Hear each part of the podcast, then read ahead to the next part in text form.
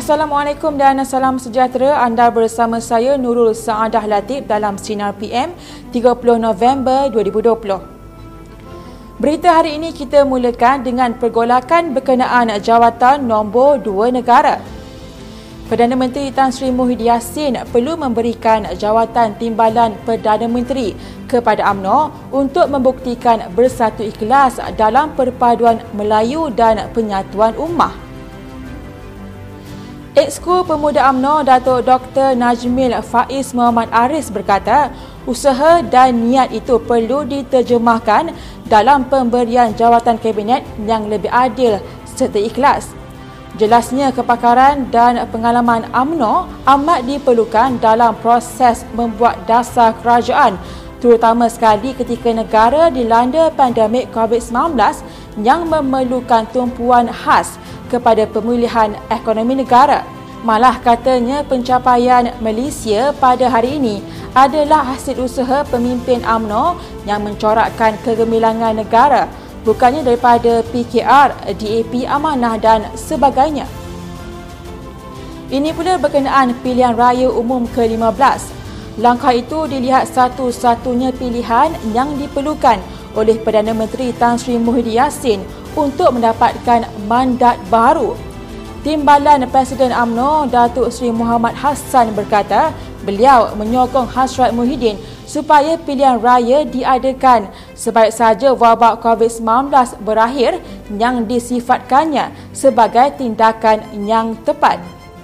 Sebelum ini Muhyiddin berkata kerajaan berhasrat untuk mengadakan pilihan raya umum sebaik saja wabak COVID-19 di negara ini berakhir.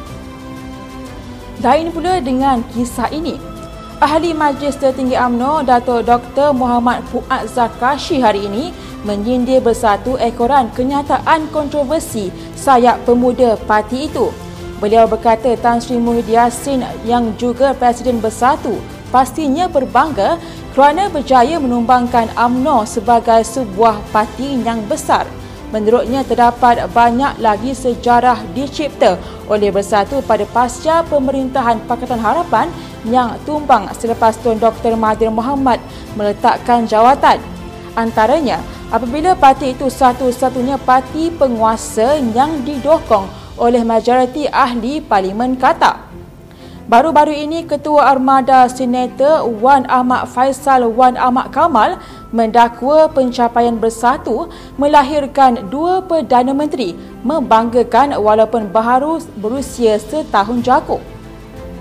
Kerajaan akan mempertimbangkan untuk mencadangkan pengisytiharan darurat di Parlimen Negeri Perak dan Dewan Undangan Negeri Dun Bugaya Sabah sekiranya kawasan itu mempunyai risiko COVID-19. Menteri di Jabatan Perdana Menteri Parlimen dan Undang-Undang Datuk Takiuddin Hassan berkata keputusan itu akan dibuat selepas merujuk kepada Kementerian Kesihatan dan Majlis Keselamatan Negara.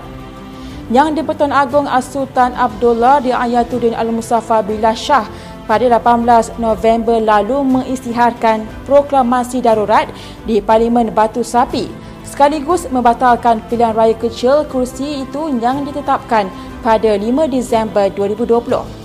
Pada 27 November lalu, Suruhanjaya Pilihan Raya mengumumkan pengundian PRK bagi kerusi Parlimen Negeri dan Don Bugaya dijalankan serentak pada 16 Januari 2021. Kita beralih ke berita global.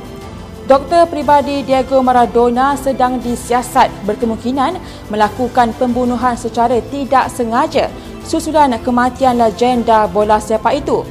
Polis menyerbu rumah dan klinik Leopoldo Luque pada Ahad pagi untuk menyiasat sama ada terdapat kecuaian dalam rawatan perubatan Maradona. Siasatan dibuat selepas anak perempuan Maradona, Dalma dan Gigiana mempersoalkan ubat yang diberikan kepada ayah mereka. Maradona meninggal dunia akibat serangan jantung pada Rabu di rumahnya di pinggir bandar Buenos Aires. Sebelum kita akhiri Sinar PM hari ini kepada anda, jom kongsi rezeki bersama Karangcraft Medicare. Jana pendapatan tanpa modal besar hanya dari rumah dan kepada anda teruskan setia bersama Sinar Harian di portal Facebook, Instagram, Twitter dan YouTube dan jangan lupa untuk maktur aplikasi Sinar Harian bagi mengikuti perkembangan semasa dalam serta luar negara.